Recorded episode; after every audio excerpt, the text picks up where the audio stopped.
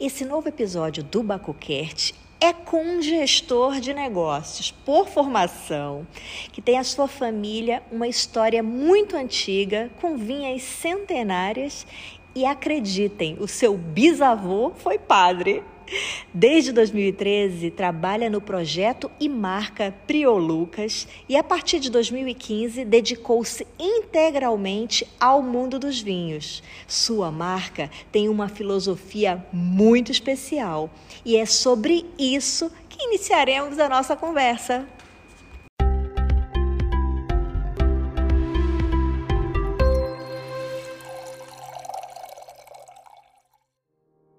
Bem-vindos ao Bacocast, um podcast que é um verdadeiro brinde aos seus ouvidos. Eu sou Daiane Casal e por aqui irei compartilhar informações, curiosidades, experiências, conversas, tudo sempre relacionado à bebida de Baco.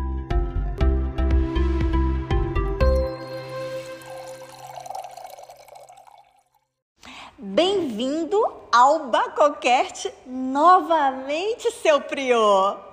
Obrigado, Daiane, pelo convite. Com muito gosto. Rui Lucas, esse querido é, produtor aqui da Bairrada, que tem um trabalho brilhante aqui, falando bem pausadamente a palavra brilhante. Ah, brilhante agora está bem, o outro brilhante. Não, mas obrigado e Pode exagerar. Ô Rui, é. iniciando aqui nossa conversa, é, me recordo eu que eu escrevi um artigo sobre um vinho teu e que o artigo tinha um título chamado, como é que era? O Fenômeno Fênix. Fênix.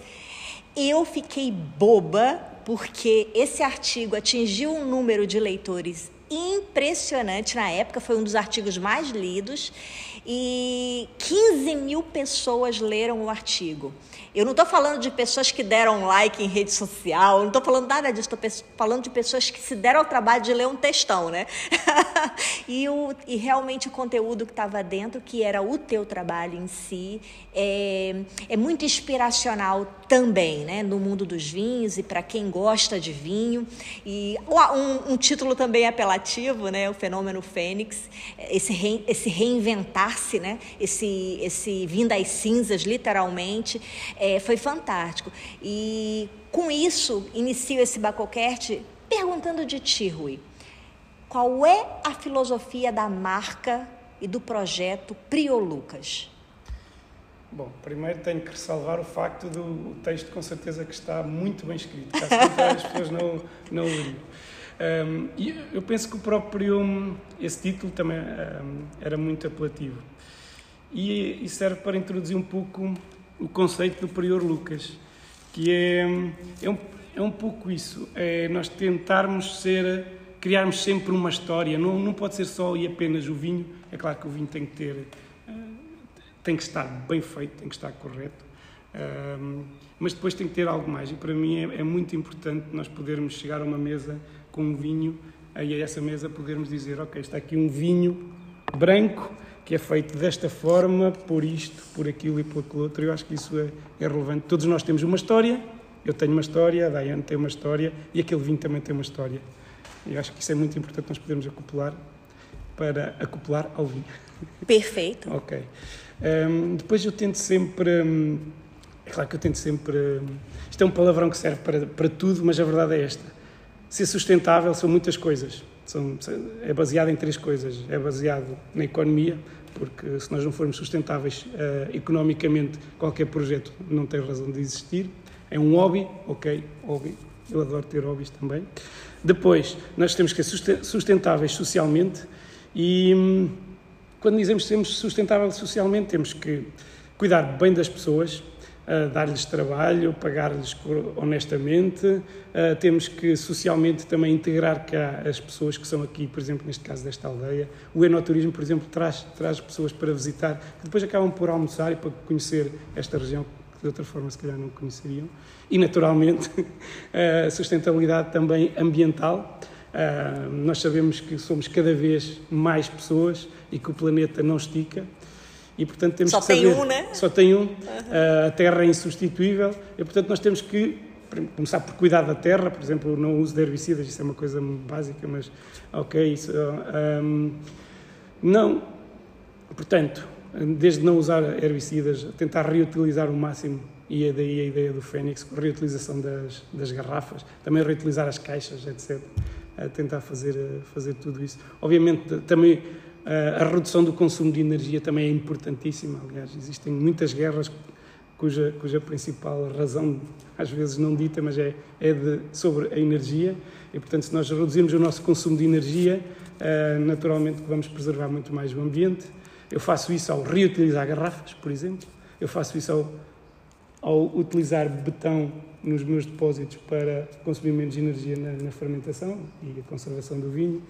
Um, tudo isto sempre assente numa ideia de eu tenho que criar algo diferente. Todos nós produtores dizemos isto, mas eu tenho que criar um vinho que seja diferente, uh, mas que seja dinâmico e inovador, não pode ser só porque o vinho é diferente, que às vezes nem sempre é fácil de conseguir justificar isso, mas lá está, se nós juntarmos a história, se nós juntarmos um, que construímos um depósito de betão, que reutilizamos umas garrafas, tudo isto são, são ideias eu vou dizer inovadoras, embora isto seja por vezes a recriação de tecnologias e de métodos que, que, que já eram antigamente utilizados, e eu talvez um pouco mais afoito a decidir recriar essas, a, a, utilização desses materiais. Acho que se reinventar, né, Rui? Uh, utilizando o que se tem. Né? O início dessa, dessa história do reaproveitar as garrafas foi em virtude de uma crise né, de garrafa. É verdade. E aí tu teve o um insight, Sim. né? É, é, um, aquela ideia, aliás, foi, uma, foi um, uma menina num restaurante que, que sugeriu isso, mas isso tudo faz às vezes sentido num contexto que tu de alguma forma já tens, uh, já estás preocupado, tu já estás preocupado com, com esse com, olhar. Com esse olhar. Uh, nós sabemos que a pegada ambiental do vinho, ou melhor, a maior percentagem da pegada ambiental do vinho recai nas garrafas. Há vários estudos, mas ok, vamos falar em 70%, que é um número que é normalmente aceito, que a pegada, 70% da pegada ambiental do vinho é a garrafa de vidro. Okay. Porquê? Principalmente por causa da energia, mais uma vez. Um, portanto, e, e isto é uma preocupação que eu vou tendo, que eu vou lendo, que eu vou estudando. E quando em 2022 não havia garrafas para, para os produtores de vinho, não, não, não conseguiam engarrafar vinhos, e nós estávamos a queixar do assunto, e há uma menina, nós está num restaurante que fala, porquê é que não reutilizam garrafas? Epá, tudo aquilo fez logo um uhum. pum, fez o, foi, foi o, o Big Bang Sim. que despoltou o, o, resto do processo. Uh, porque não? Isto já antigamente era feito. Uh, porque não então reutilizar novamente as garrafas? E então é esse o processo. E naturalmente nós também devemos ter a preocupação de utilizar as garrafas o mais leve possível. Não estou a dizer para irmos à garrafa mais leve, mais leve, mais leve, porque senão ela facilmente parte e, portanto, não a podemos reutilizar, mas temos que ter esse bom senso de utilizar a garrafa, uma garrafa leve, não é porque a garrafa é pesada que o vinho é melhor, certo? Porque ela depois vai, custa mais em matéria-prima, custa mais em energia, custa mais em transporte, portanto, tudo isso. Não utilizar cápsulas também é uma coisa pequeniníssima, mas é menos plástico. Em mil garrafas são 4 kg de plástico. Uh, ou estanho, ou alumínio, ou outro material que possamos utilizar ou mesmo a cera. Há muitos tipos de cera, mas ok. Tudo isso é, acho que é, são, são, pequenos toques, são todos muito, são muitos pormenores que eu acho sempre importantes. E tu, e tu vieste um pouquinho mais cedo e viste os pormenores que estávamos aqui todos aqui a preparar para nós termos a barrica, ou melhor, a pipa, não é barrica, é uma pipa 500 litros, no local certo, com os materiais que achávamos que seriam mais diferenciadores e que pudessem impactar mais para quem chega aqui, que acha. E perceba. Uh, e que perceba. Mas, Rui, uh, antes da gente chegar nesse assunto dessa barrica em especial. Pipa. Pipa, sorry. Mas vamos retornar ao Fênix. Então, uh, esse insight que você teve da garrafa é fantástico, ok? Mas, na verdade, tu já vinha fazendo um trabalho de Fênix na própria vinha, né? E, e, isso é que foi, eu acho que, o, o, conjunto da obra, não só de garrafa, de rótulo, inclusive da, da barrica né, é, reutilizada e das garrafas que veio a somar a filosofia Fênix. E eu acho que e aí foi o, o boom do sucesso desse vinho, né? Além do vinho ter ficado espetacular, claro. Mais uma vez, o vinho tem que ser bom, certo? Claro. Um, e depois tem que ter uma história. Eu acho que foi isso tudo que foi, foi ali uma conjugação de fatores. E lá está, estávamos num contexto uh, propício a tal. Um, e, portanto, acho que essa, essa conjugação de fatores levou a que o, o produto tivesse imensa visibilidade e a minha marca, felizmente, uh, teve bastante visibilidade depois desse momento. Portanto, acho que estou, estou bastante satisfeito com isso. Um, e já não sei onde é que nós. E é o seguinte, a gente não vive de passado, a gente vive pra, de, de para frente, né, Rui? Para o futuro. Sei, então, sim, o facto, o, o Fênix, como Foi estava muito... a dizer, encaixava, por exemplo, no trabalho da vinha. Uhum. Uh, é curioso, quando eu comecei em 2013, uh, ah, eu aparentemente sou, sou novo e as pessoas mais velhas aqui nesta minha aldeia, nesta minha freguesia, que ninguém fazia vinho de uma forma profissional, olhavam para mim e diziam: Este miúdo agora é que vai fazer vinho. Não, deste miúdo, deste gajo. É isso, é, agora é que vai fazer. Um, bom, o que é curioso é que eu comecei com as vinhas do meu pai, eram cerca de 3 hectares, e entretanto hoje já tenho 7 hectares. Nossa, que legal. Para ser verdade, já tenho 9, porque entretanto este ano já comprei mais uma vinha. Nossa. E a verdade é que eu uh, o Fênix também é a recuperar, e eu tenho estado a recuperar muitas destas vinhas, destas pessoas que no início às vezes olhavam para mim um pouco de lado. Uh, e é curioso que, felizmente, hoje eu tenho tido bastante apoio deles. Uh, tem sido fantástico. Eu espero não me morder a língua mais tarde, mas eu nunca tive uma vindima tão boa como este ano. Maravilha. Porque é, nós sabemos que é difícil arranjar mão de obra. Oh. E hum, eu, ah, tá, espero não morder a língua, mas este ano tive lista de espera para vindimar Fantástico! Olha o luxo, olha o luxo mesmo, do Rui. Porque eu tinha uma lista de pessoas uh, que me têm ajudado ou que querem vir ajudar e nós temos um programa de Vindima organizado em que precisamos de 13, 15 pessoas para fazer o, o trabalho. Um, eu este ano tive 17 pessoas, por exemplo, é loucura, bem sei, não é muita gente, mas ok, acreditem que, é, que não é fácil. E nos, nos, últimos dois dias uh, pedi essas duas, estas, essas duas pessoas que estavam em lista de espera para virem, porque epá, elas estavam disponíveis e vão, vamos aproveitar para o ano. E tem sido impressionante. Lá está, falando na sustentabilidade social, Também, eu acho que elas vêm claro. porquê? Primeiro, porque elas são dinâmicas, gostam de trabalhar, sem dúvida alguma, são tudo reformados, pessoas que. Eu já tive com algumas, de uma vindima passada. Tu já fizeste uma vindima com claro. eles, portanto, já sabes. É, é, é mais ou menos Tudo aquele malta grupo bem disposta. Como, exatamente, portanto, elas são pessoas dinâmicas, sem dúvida alguma, apesar de terem bastante idade.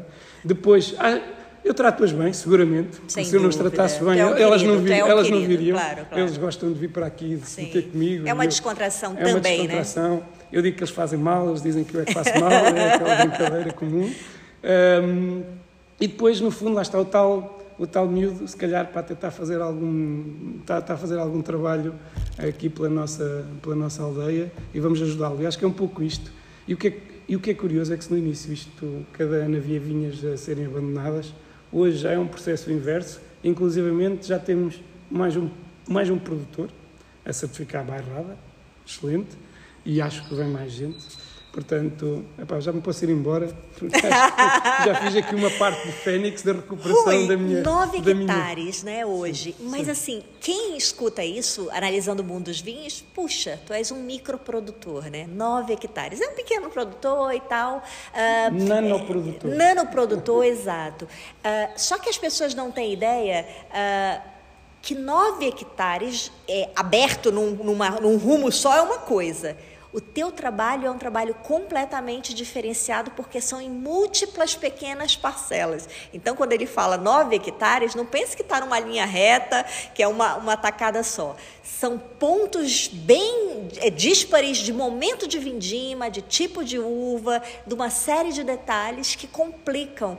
E isso te instiga, Rui, a fazer, porque isso é uma trabalheira do caramba. É verdade. Então, eu no início uh, praguejava muito pelo facto de ter. Nota, eram três hectares em sete parcelas.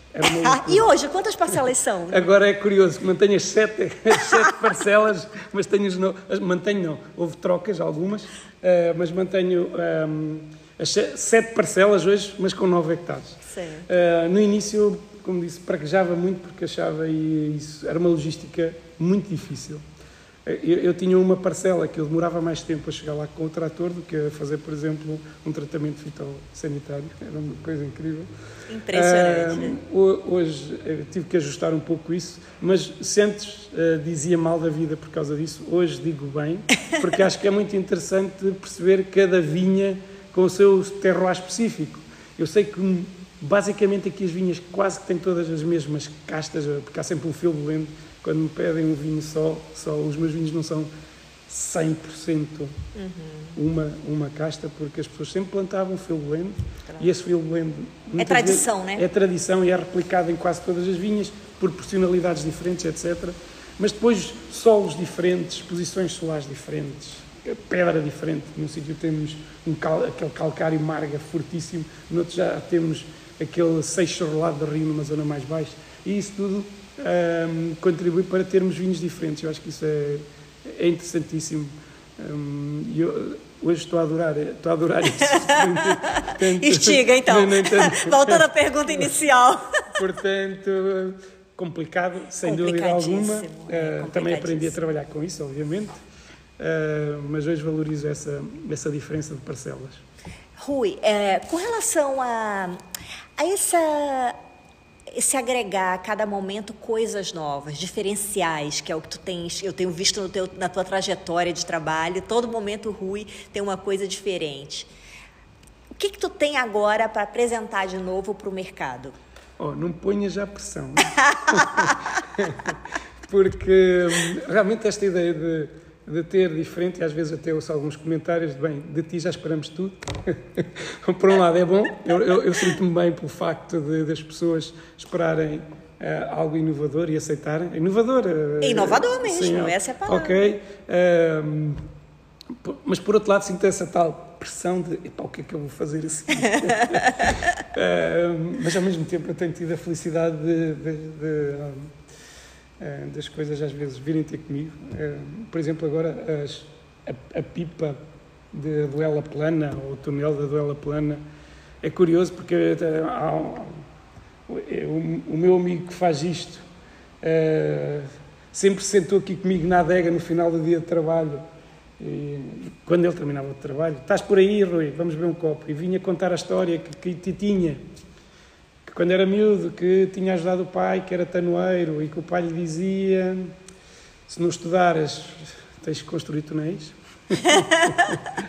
e ele estudou e hoje é, é bastante sucedido, muito bem sucedido. É curioso que, apesar de tudo, aquele bicho ficou lá e ele ficou sempre com uma ideia de desenvolver algo que fosse diferente e desenvolveu realmente esta técnica de utilizar, a, a, de fazer pipas, pipas de túneis, barricas, porque isto depende do tamanho. Uh, ah, com, com, com, que as chamas pipas? Pipas têm 500 litros. 500 litros, está. Certo.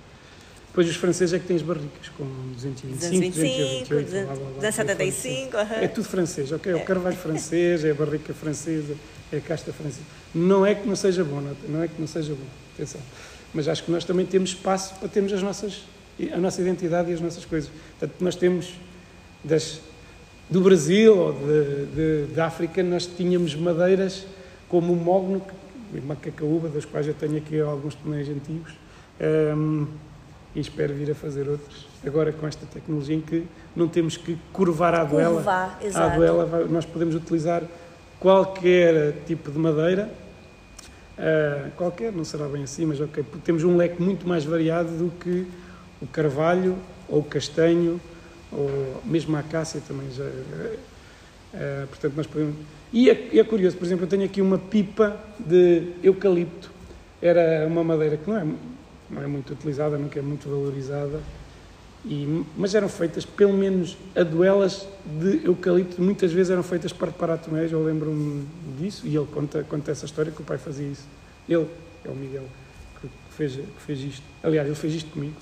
Bom, mas eu estava a dizer. Isso é tenho... é uma, uma, uma, Ele já criou uma fábrica disso? Ou foi uma neste, encomenda? Neste momento é um, é um hobby, eu sou o, primo, sou o primeiro cliente dele, eu e o Luís Pato, honra lhe seja feita também, uh -huh. uh, em mérito, também é um homem sempre inovador. E fazer a experiência, né? E sim, ver sim, como é que se comporta. Como é que funciona, etc. É, exato. Mas eu estava a dizer, o Miguel sentava-se aqui muitas vezes a contar, epá, tive esta, tenho esta ideia, gostava de fazer, e eu, epá, isso parece uma ideia excepcional, bora, porque assim fazemos alguma coisa diferente. Mas ele nunca avançou e estamos a falar à vontade, pelo menos, não vou dizer desde 2013, mas pelo menos desde 2015 eu tenho a certeza que ele invariavelmente chegava e dizia, epá, tenho aquela ideia, e eu faço, eu eu ajudo-te a fazer isso. E então, e finalmente, ele este ano decidiu fazer. Decidiu fazer, naturalmente, sou o primeiro cliente, por, e tem, então pedi-lhe um tonel de 2 mil litros e uma pipa de 500. Ali utilizamos um, acácia e castanho, e na pipa utilizamos apenas eucalipto. Nada disto é tostado, não é, é uma opção. Isto não é para ser melhor. Claro. O meu objetivo é sempre este. Não quero ser melhor que ninguém, naturalmente também não quero ser pior, mas quero fazer alguma coisa que seja diferenciador. E por isso utilizo estas madeiras hum, e sem tosta para, para verificar como é que isto funciona e seguramente que notas muito vinhos... sutis, né, Rui, da própria madeira é o que vai ter. Sim, uma, um pouco ali ganhar com é. microoxigenação. É, exato. Um, e eu penso que, que, as pessoas também começam a ficar fartas de tanto chocolate, tanto café, tanta baunilha que alguns vinhos têm. Eu, eu, embora isto também seja de modas, ok? O vinho também é moda. E também de gosto, né, Rui? Sim, tem gente que sim, adora. É, é isso, é. tem. E então meu objetivo, eu como sou um pequeníssimo produtor, um nanoprodutor, também acho que se não apresentar coisas diferenciadoras e que, que, que marquem a diferença também, esta palavra diferença estou sempre a repetir, mas a verdade é que, que é. E que a verdade é. é que é isso que nós tentamos fazer. Todos nós somos diferentes e, portanto, se eu não apresentar algo diferente, não estou cá a fazer nada. Hum, portanto, é isso que eu, que eu é esse cunho que eu quero marcar e vincar. Rui, as, a, os tonéis, como é que chama? os depósitos, os depósitos de betão, de betão também. Betão. É, é, um dos teus diferenciais nos teus vinhos. A gente está aqui do lado praticamente de uma fábrica, né? Uh, de uma região, né, Rui, que, que produz bastante. Tu trabalhavas também nessa área, né? Do... Fala um pouco sobre o, o vinho nesses depósitos que tem sido tão alardeado aí em formato de ovo, em formato disso, em formato daquilo, enfim. É, então, é isso mesmo.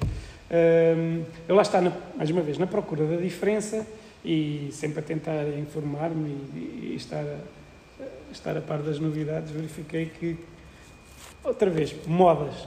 O botão já existiu, já se vinificou muito e julgo que ainda se vinifica muito. Todas as adegas antigas tinham enormes, né? uhum. Penso que pouca gente deixou-se de falar nisso. Uh, mas, entretanto, está lá fora, Estados Unidos, Itália, França, mesmo Espanha, aparecem cada vez mais uh, depósitos de botão, todos bonitos, etc. Com designer, sim, né? Sim, e eu, boa ideia, botão, sim, para mim fazia todo o sentido o botão. Eu sou de Sozelas, sim. eu tenho, em Portugal é a cimenteira mais conhecida, com várias polémicas, está aqui em Sozelas, está aqui quase do outro lado da rua, portanto para mim, eu mais do que qualquer outro produtor no mundo, deveria ter vinho feito é em depósitos de botão. Uh, e eu decidi, Pá, vou comprar uns depósitos de botão. Mas, entretanto, no caminho, eu não preciso de comprar, eu sei como é que isto funciona, eu tenho um know-how disto, porque eu trabalhei na construção durante 20 anos. Um, e, portanto, estudei um pouco o processo e decidi fazer os meus próprios depósitos de botão, mais uma vez, não é para ser melhor, naturalmente que não. Com o teu próprio design. Com o meu próprio design, não utilizo a estratégia do ovo, Uh, porque lá está, outros utilizam e bem, eu não utilizo essa. Eu utilizo a estratégia da proporção divina ou proporção perfeita, uh, divina, que nos leva, remete para a igreja, o meu bisavô que foi padre, e lá está, essa proporção perfeita faz com que os meus vinhos caminhem para aí, e acho que é uma ideia engraçada e deixar assim os depósitos crus, nus, é muito interessante e tem um aspecto visual bastante forte e com bastante identidade. Rui, em termos de análise do próprio vinho é, estagiado no betão e, e, em, outro, em outro recipiente qualquer, o que, que tu compara aí? De, que que... O, o vinho, sem dúvida alguma, que fica muito mais limpo, limpo de, aromaticamente, sem nada ali Influenciando. Sim, e, e, e, muito mais fresco. Porque lá está, é um material que apesar de ter um, apesar não, também é micro, também é micro poroso, depois tem paredes bastante largas e densas que fazem com que essa micro uh, porosidade seja bastante reduzida e, portanto, a evolução seja lenta e mais fina. E, e, também eu julgo que isto também faz os vinhos mais finos, mais elegantes. Um afinamento, é, um mesmo, como a gente sim. fala, né? Agora é um pouco aquele jogo de paciência e de perceber como é que cada um, cada um dos vinhos vai evoluindo aqui e, e tentar perceber qual será o momento perfeito em média, quanto tempo ficam aí, Rui? Lá está. Isto é um jogo agora de afinação e tentar perceber um, cada ano e cada vinho como é que ele se comporta e qual será o momento certo para engarrafar. Um, não é fácil esse, esse, processo, mas nós temos que tem que tomar uma decisão. É bom, o vinho está bom, está dentro. Lá está, aquele, a, a, aquele conceito. o vinho tem que ser bom, ok? Certo? O vinho está bom, está bem feito. Uh, está, a intervenção que eu utilizo é sempre não é não é zero. Eu cuido do meu vinho, assim como eu cuido de mim, assim como tu cuidas. Claro.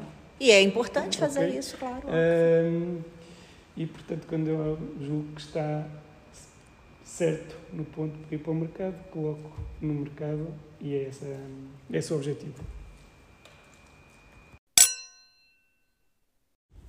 E os animais na vinha, Rui? Então, hum, mais uma vez, subjacente ao conceito de sustentabilidade, nós temos que ir sempre melhorando e, e tentando dinamizar este processo e, portanto, dentro de algum tempo iremos ter, ter novidades sobre esse assunto. Ah, ok. Essa... Produção consorciada, animal uh, e vinha. I don't know. Temos que testar, experimentar e depois dizer às pessoas, ok, nós estamos a fazer isto. Eu não gosto de me precipitar, eu tenho um plano, começo a executá-lo, funciona, perfeito, vou mostrar ao mundo o que é que eu estou a fazer um, e espero depois ter um bom feedback sobre isso, naturalmente. Rui, o solo da, da, dessas vinhas, onde tu tens buscado essa matéria-prima excepcional, com uma riqueza de calcário enorme. Uh, o que, que tu tens a salientar sobre isso? então, sim, uh, já sabemos que esta, esta uh, não é sub-região da Bairrada, mas sabemos que é uma esta micro-região, nano-região da Bairrada é fortíssima em calcário. Aliás, existe aqui uma pedreira e uma fábrica muito conhecida pelo facto de nós termos aqui muito calcário, senão ela não estaria cá. E o calcário tem uma particularidade que mais nenhum tipo de rocha tem. Um, e que eu não gostaria de falar sobre isso agora, mas o calcário é único. Isso, vocês olharem para a constituição de todas as rochas uh, do mundo, isso dá-lhe uma diferença que mais nenhuma tem. Portanto, pensem sobre o que é que o calcário tem que as outras rochas não têm. É?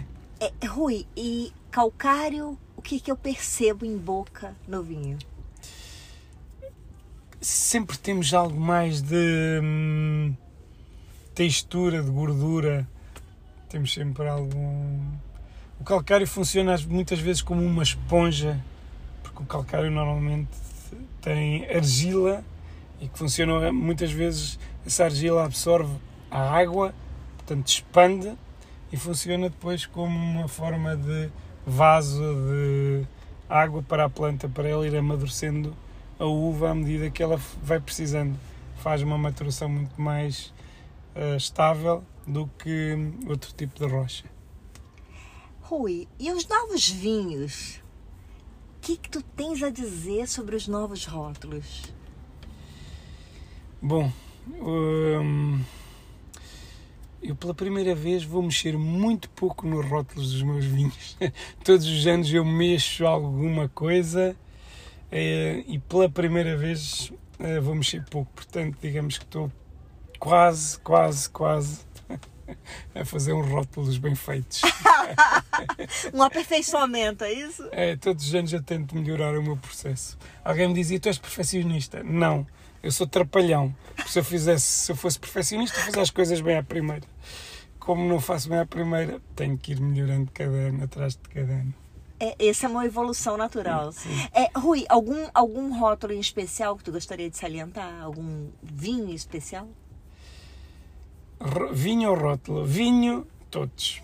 Rótulos, digamos que eu gosto e muito da minha imagem inicial, mais conservadora, mais clássica. Mas é verdade que depois com, com o Fênix quis romper um pouco com isso, com algo mais leve e mais moderno. E divido-me muito nestas coisas. Eu, está, eu não sou um bloco rígido, fixo. Um, vou evoluindo e, portanto, gosto.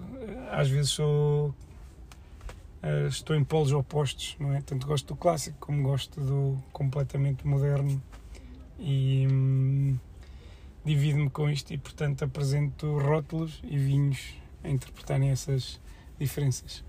Agora vamos lá, Rui. Abre o jogo sobre o ouro dourado que tu produz, que é o azeite.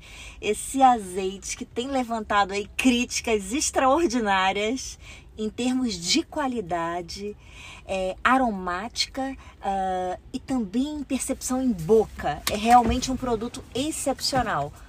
Um pouco desse teu azeite. Então, não, não tenho nada para falar. É azeite, é, é azeitona. Nós uh, descaroçamos a azeitona, prensamos, tiramos, tiramos o caroço, prensamos a frio essa, uh, o, a polpa da, da azeitona e temos azeite simples. A diferença talvez seja que a extração é uma temperatura relativamente baixa, estamos a falar a 16, 18 graus um, basicamente é isso. A azeitona é colhida relativamente verde uh, para dar aquela intensidade picante, amarga, salgada e que realmente é muito, é, é, é bastante presente. Acho que é isso que é interessante.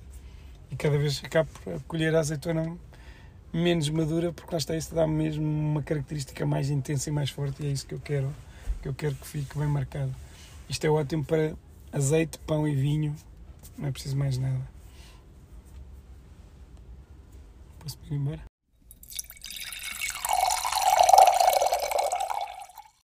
Rui, falamos da tua filosofia, já falamos das novidades aí desse ano também com relação a, a, novos equipamentos, novos acessórios aqui dentro da adega. Agora, vamos fazer um balanço desse ano de 2023, que foi um ano aí, parece que de retomada para o mercado, enfim, um, com desafios, claro que também novos.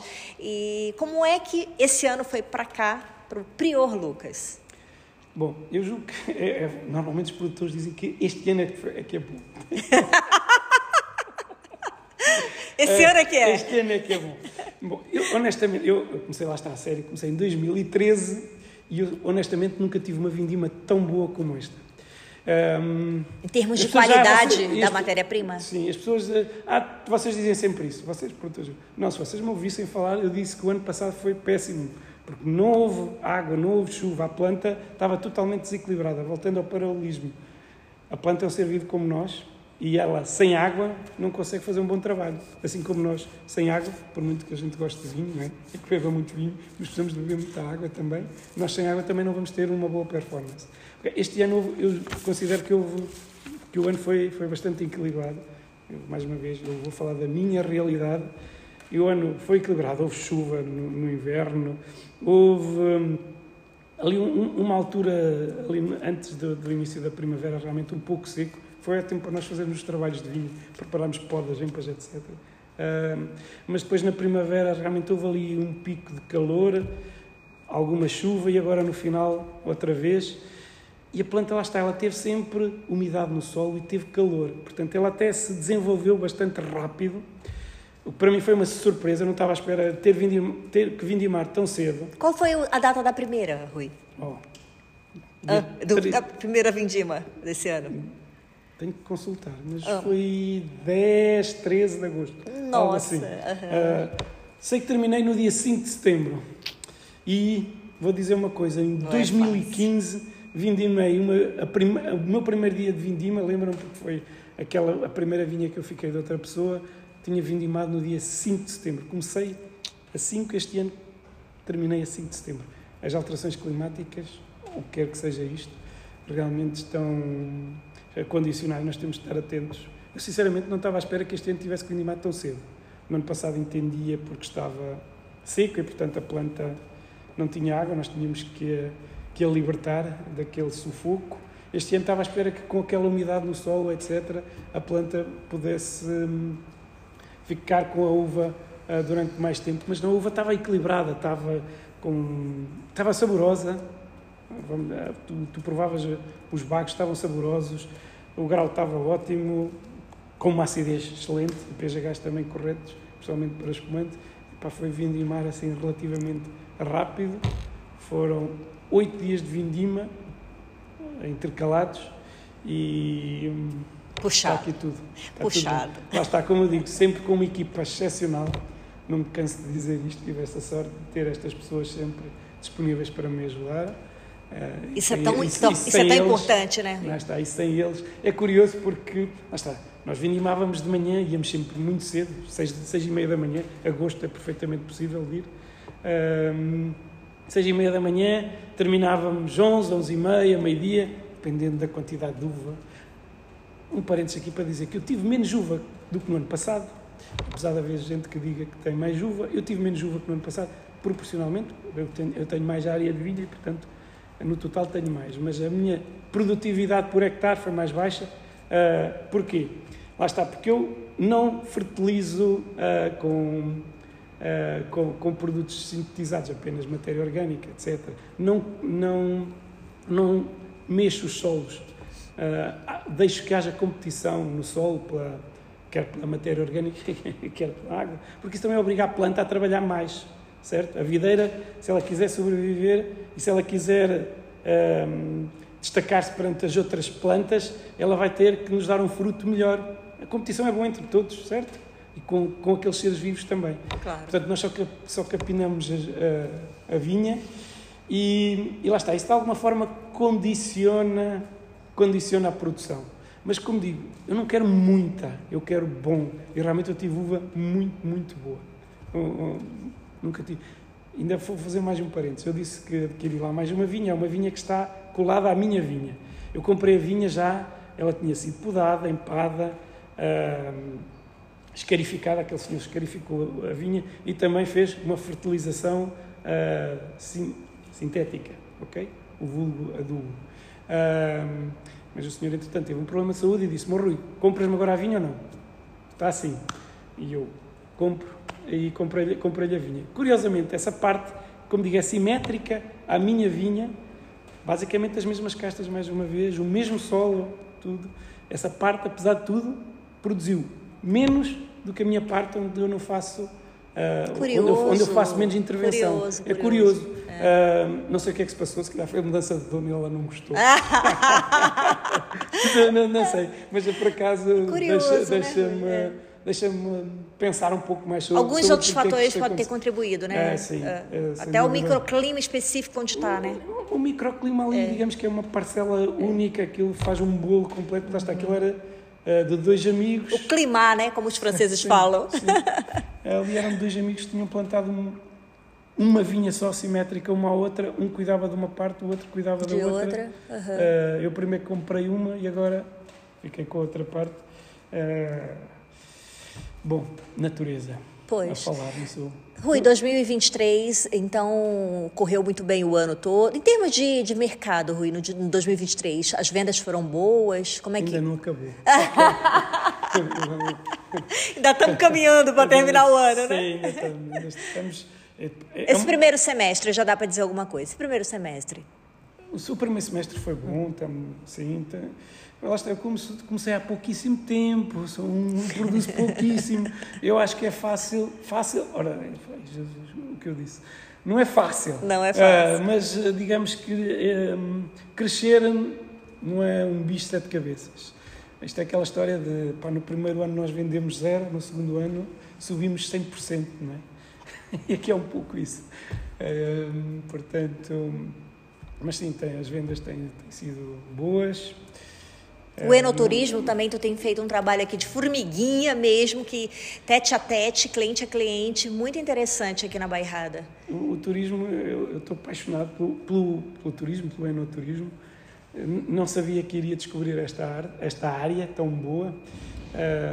É muito interessante o trabalho na vinha, sem dúvida alguma, eu gosto, adoro.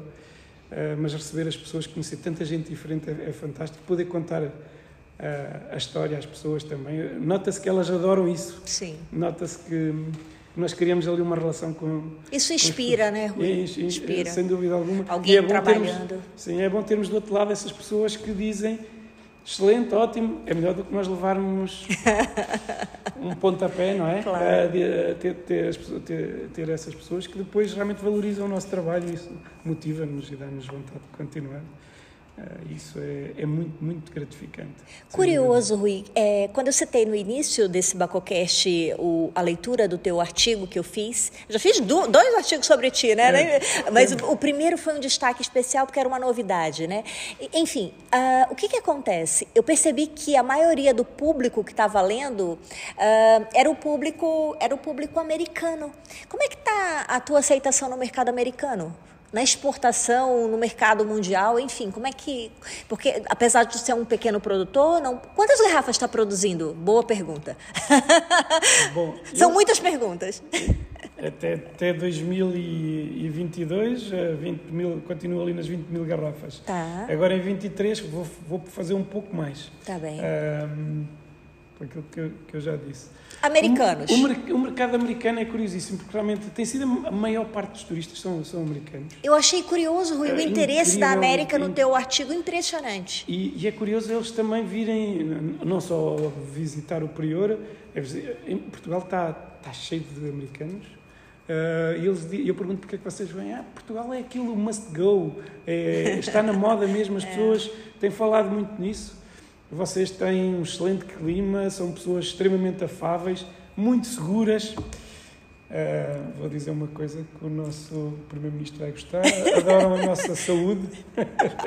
Também estou a comparar com a deles. Uh, e, e, bom, infelizmente nós temos tido, acho eu, visitas uh, apaixonadas pelo nosso país, que saem daqui apaixonadas, adoram a nossa comida, adoram, adoram o nosso vinho, a, a nossa gastronomia, tudo.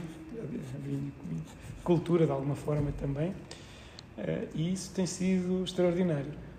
Sobre as vendas para os Estados Unidos, eu tenho um pequeno parceiro nos Estados Unidos, mas é o meu maior importador de, de vinho um, ehm, e, e, está a fazer também um belíssimo trabalho e só espero que ele também tenha, só espero não está a ter êxito seguramente, senão não me fazia encomenda, eh, sem dúvida alguma. E em que, qual é o estado? Curiosamente é um estado menos conhecido ou menos, uh, sim, menos conhecido no setor uh, dos vinhos, que é o estado do Arizona. Olha que curioso! E, mas eles fazem um trabalho também um pouco de formiguinha, que eles importam o vinho e depois vão distribuindo pelos fantástico, outros estados. Fantástico.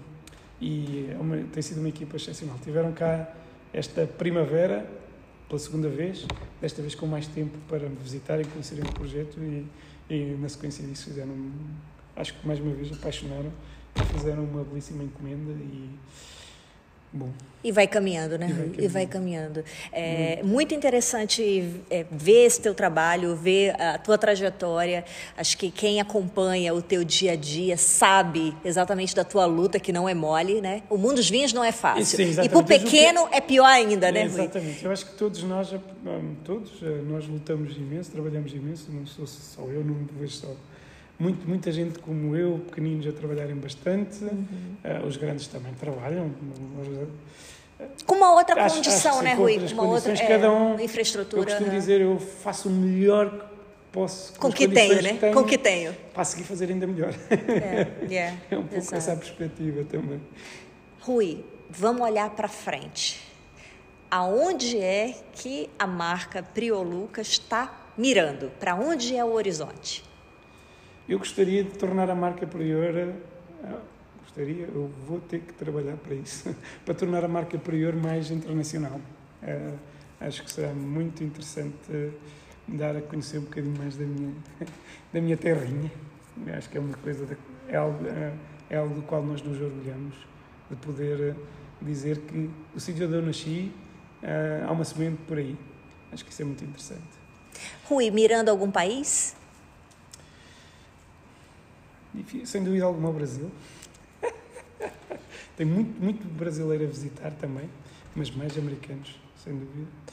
O Brasil é um, é um, é um local onde eu gostaria de, de ter eh, vinho, que ainda não tenho. Vai ficar aqui no link do, é, do, do, do Bacocast teu contato, interessado é, já, entra em contato com o Rui. sem dúvida alguma. Um, Alemanha, Canadá, própria Coreia, uh, Japão, embora tenha alguma dificuldade em conseguir uh, integrar-me com japoneses, são pessoas menos afetivas, eu sou muito extrovertido, acho eu, e mais... Menos de, toque, né? É, é, é uma cultura diferente. É diferente, e, claro. E eu ainda não me consegui adaptar a isso, uhum. ou eles ainda não se conseguiram adaptar a mim, não sei, tem que haver algo aqui. Um, mas bom, vamos lá, por exemplo. É isso. Claro que há os países como a França, a Itália, a Espanha, também são interessantes, mas cuja, um, pelo seu, pelo, está, pela sua identidade vínica também torna se calhar um pouco mais difícil uh, outros produtores ou produtores de outros países vingarem. Mas se a oportunidade surgir. Como é que tu vê a região vitivinícola da Bairrada hoje? Então. Polêmica. Sim. Tirando a região da Bairrada, eu não vejo nenhuma região melhor do que a Bairrada. Ah, desculpa lá, eu também vivo dizendo isso. É por isso que a gente fala alto, vino ou Bairradino. É, Rui, o que, mais, que tu, tu também, uma vez, tu aquela... também viaja bastante, já viajou para vários lados do mundo. Há sempre esse egocentrismo, nós gostarmos muito do sítio onde nós nascemos, certo? Acho eu que existe sempre ali. Embora acho que os portugueses, principalmente no outro tempo, se calhar não valorizavam tanto a sua terra, às vezes escondiam-se um pouco. Uh, nós hoje também estamos a aprender a, a, ter mais garra e a dizer nós somos tão bons quanto os outros, não é? Por, por que não? Por que não? Uh, e, e, portanto, eu acho que a Bairrada tem um potencial elevadíssimo. Bom, poder, eu julgo que as regiões mais reconhecidas, ou pelo menos no meu imaginário, são sempre regiões de argila calcário. Uh, Boa observação. Nós temos, nós temos isso. Isto, e, e, nota, estamos perto do mar com esta.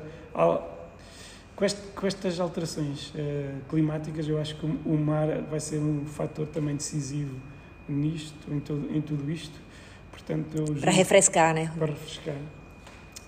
E hum, julgo que será importantíssimo isso, sem dúvida alguma. É interessante quando a gente abre vinho do mundo, né? E vê as qualidades dos terroirs, porque hoje se faz vinho bom para todo lado, né, Rui? E saber que aqui na Bairrada, todos os estilos de vinho, branco, rosé, espumante, tinto, a Bairrada tem grandes vinhos, né? Então, é, quando a gente enche, abre a boca para encher e dizer vino bairradino, é que realmente essa região tão pequenina aqui, num país que já é muito pequenino, Portugal, produz vinhos fantásticos, tanto quanto grandes terroirs valorizadíssimos no mundo e valorizadíssimos não assim só no, na, na escrita nem nada, nos vinhos, nos valores dos vinhos em si. E nós temos produtos na Bairrada semelhantes em qualidade, e claro que é com a sua própria identidade do terroir, óbvio, mas com, com qualidade técnica fantástica, né? E isso também é, é uma observação que eu adoro frisar, adoro dizer, que aqui, nesse lugar, aqui nessa terra, que fica aqui entre o mar e a montanha, tem tem produtores que têm feito um trabalho brilhante e que tem vinhos que já são para ser consumido rápido, tem vinhos que são para consumir longevos, tem vinhos para todo gosto, de vários estilos e convidar o povo a vir provar a bairrada e o seu prior. Rui, tuas últimas palavras. Sim, mas eu, eu, eu, eu, quero falar também um pouco mais sobre, sobre, a, sobre a região. Ah, e nós, continue. E, nós, e não é que nós temos... Um, nós somos começamos a observar e nós temos com uma vantagem ainda incrível relativamente aos demais. Porque, mais uma vez, estas alterações que nós temos no, no clima, nós antes tínhamos, nós temos uma casta baga, que é aquela que apesar de tudo é mais identitária, não é que não façamos bons brancos e fazemos excepcionais brancos, bons espumantes. Havia uma pecha que às vezes parece que os tintos não saíam assim tão bem, embora nós sabemos que são muito valorizados, que saíam, que saíam bem. Mas hoje, porque a baga era aquela casta que só, só havia anos bons quando o clima realmente permitia. Permitia. E isso era raro, porque ela, ela amadurecia tarde, tinha uma película fina, portanto, quando, quando a chuva começava ali a meados de setembro, a casta ainda não estava madura e a chuva fazia com que a película rebentasse e a podridão começasse e, portanto, isso condicionava depois o resultado final. Hoje em dia, com as alterações climáticas, o que é que está a acontecer? Nós temos uma casta que não é precoce, porque hoje em dia, lá está, nós estamos a vindimar em agosto. Pois, exato. Não é certo? Portanto, nós temos uma casta que não é precoce. Um, agora imaginem os pinôs e por aí fora. Amanhã, vamos, aos chardonnays, vamos vindimá-los em julho. Uh, portanto, voltando, nós temos uma casta que não é precoce um, e que começa, portanto, agora a amadurecer antes de começarem as chuvas de meados de setembro. Que era o fator antigo Sim. de problema, né? E ainda, como cada vez chove mais tarde, este ano voltou a ser aquele ano antigo, digamos assim, com a chuva Sim. a meados de setembro. Mas ok, portanto, nós temos ali condições ótimas para fazer tintos. Quase todos os anos, ou todos os anos excepcionais. Portanto, isto é só para acrescentar que Claro. preparem-se, porque nós vamos fazer a linha toda. O seu prior vem com tudo Não, não, esse ano. não, nós vamos mesmo fazer a linha toda de espumante, branco, tinto, excepcionais. Excepcionais. Com, com um forte caráter. Que é isso que é muito importante, acho eu. Rui, essa identidade que tu criaste para o teu projeto, para a tua marca, realmente está na taça. É, e a gente em prova com os amigos e tudo, que provamos de tudo do mundo e também muita coisa da bairrada. É, todo mundo, esse aqui é seu prior, esse aqui é do Rui, esse aqui. É, é uma identidade que tu criaste mesmo e que chega na taça e que a pessoa identifica. E de grande vinho, de belíssimo vinho. Pedro, calma. Não, e é de fato, não, não é exagero nem nada, é, não é porque você está aqui na minha frente e a gente está gravando. Não, não, não. E eu não ofereci nenhuma garrafa. Não tem nada aqui na não. frente, nem água, Rui. Nem água. Mas oh, na Bairrada existem boas águas. é verdade. Mas o fato é que eh, é uma identidade e tão gostoso poder ouvir isso de outras pessoas que eu pensava que era uma coisa só minha, né? Ah, ah, não, outras pessoas também conseguem te perceber literalmente como vinho na, na, na taça e isso é muito bacana. Parabéns pelo teu projeto, parabéns por, pela tua dedicação, pelo teu esforço, pelo teu empenho e que nós que somos do mundo dos vinhos, sem dúvida, sabemos bem o, o sacrifício que é produzir cada garrafa e o que está por trás né, de cada garrafa. Agora, Rui, Sim, ok. Agora, agora, agora, agora entrar? vem. Agora vem. as tuas últimas palavras, Rui. Oh, não sei quando é que vão ser. Espera. Eu, tenho muitos planos para concretizar as minhas últimas palavras. Nesta gravação, Rui. Nesta gravação. É difícil. hum, é difícil. É, ou melhor, eu cada vez me sinto mais motivado e mais empenhado para, hum, para fazer hum, melhor e criar mais, mais espaço para, para mim. Eu, eu, eu e qualquer produtor acho eu que fica bastante grato quando as pessoas reconhecem o seu trabalho. Qualquer produtor, qualquer pessoa. Acho que isso é, é importante, é bom. É impossível agradar a todos, mas naturalmente que isso é bom. E, hum, e aí, eu não sei que, que últimas palavras que posso dizer, mas pá, vou continuar empenhado em fazer. eh, em- Dedicar-se. Em, em em dedica- em dedicar-me todos os dias eh, de- com, muito, com muita vontade e sempre com, com a minha cabeça aqui a funcionar à procura de uma forma de, de melhorar todos os processos. E naturalmente há uma coisa que minhas últimas palavras, é já final da série. É pá, o Zé, tem sido excepcional a ajudar-me, sem dúvida. Eu cada vez passo menos tempo na vinha e na adega, porque lá está é necessário vender. Ah, Agora o Rafael, que entrou há pouquíssimo tempo e que diz que quer aprender e tem aprendido, tem aprendido e tem feito um esforço enorme. Muito paciente o rapaz, sem dúvida. E lá está, porque ninguém faz, faz nada sozinho. Sozinho, né, tem Rui? tido, epá, tem, tem, eles têm sido um, uns todo-terreno fantásticos. As minhas últimas palavras é essa aí. Rui, ah, é- é- é- eu vou acrescentar aqui nas tuas últimas palavras que tu tocaste na, no, no teu time, né, no teu staff. E realmente tu tens aqui menino, um menino de ouro em especial, que é o Zé, né? É, essa, essa, essa confiança também não é do dia para noite, né? Você poder confiar, aqui está teu, a tua vida, literalmente, né? ne- nessas barricas, nesses tanques, nesses depósitos. E não é fácil você entregar a chave para alguém e, olha, enquanto eu vou ali para a vinha, tu fica aqui, ou, ou vice-versa e tudo. É muito interessante essa parceria de confiança. E também é interessante falar disso, ah, a importância do, do staff, da- das equipes dentro das adegas, que para poder que o projeto desande, né? Ande, na verdade. Crie, crie asas e consiga ter sucesso, que não é só uma pessoa, né, Rui? A gente não, não consegue nada sozinho, né? É verdade, sem dúvida. Eu conheço o Zé já há muitos anos, porque já nos conhecíamos do tempo da construção. Ah, Ele também, a determinada altura, quis fazer outra coisa e eu, imediatamente, foi numa altura em que eu estava a, a crescer, a precisar de sair daqui para, para, para mostrar o meu projeto e ele veio-me dar essa ajuda preciosa. E agora lá está com a chegada do Rafael, que é um rapaz de turismo que quer muito aprender e que não quer apenas fazer uh, turismo. Que eu diga, pá, eu faço tudo.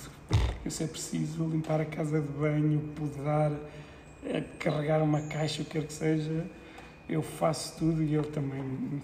Nem é preciso dizer, acho que ele, ele também tem, tem sido excepcional. Uh, independentemente do resultado, acho que ele vai sair daqui uma pessoa muito, muito melhor. E também acho, acho, que temos que também dar uma palavra às pessoas que compram uma garrafa de prior. Sem dúvida. Uh, acho que as, as, pessoas que confiam quando vem uma garrafa daquelas e, e, que saem satisfeitas, eh, sem dúvida alguma, o meu muito obrigado a essas pessoas todas. E eu me incluo nelas. E, obrigado. uh, muito obrigado a todos. Por nada. Muito obrigado a todos por confiarem em mim. Espero que fiquem sempre satisfeitos. É, temos de estar confiantes. E é isso. Bom, bons momentos para, para, para, todos nós.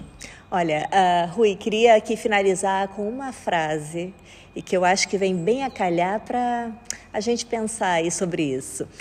A coisa mais indispensável a um homem é reconhecer o uso que deve fazer do seu próprio conhecimento. Platão disse isso. E tu tem feito literalmente, brilhantemente, um uso impecável do conhecimento que chega a ti e aplicado dentro da filosofia que tu acredita que é o correto para dentro da tua marca. Parabéns. Hum. E eu sou Daiane Casal. e você me encontra em todas Fala as sério. plataformas digitais com o perfil arroba Daiane Casal. O Rui, vocês encontram no perfil arroba Prior Lucas. um é. beijinho, Rui. Obrigado pela atenção, obrigada. Obrigado, eu, Daiane. Um beijinho para todos e um abraço também para toda a gente. Um abraço bem forte, bem, bem, bem puxado, ok? Até o próximo episódio. Tchau, tchau.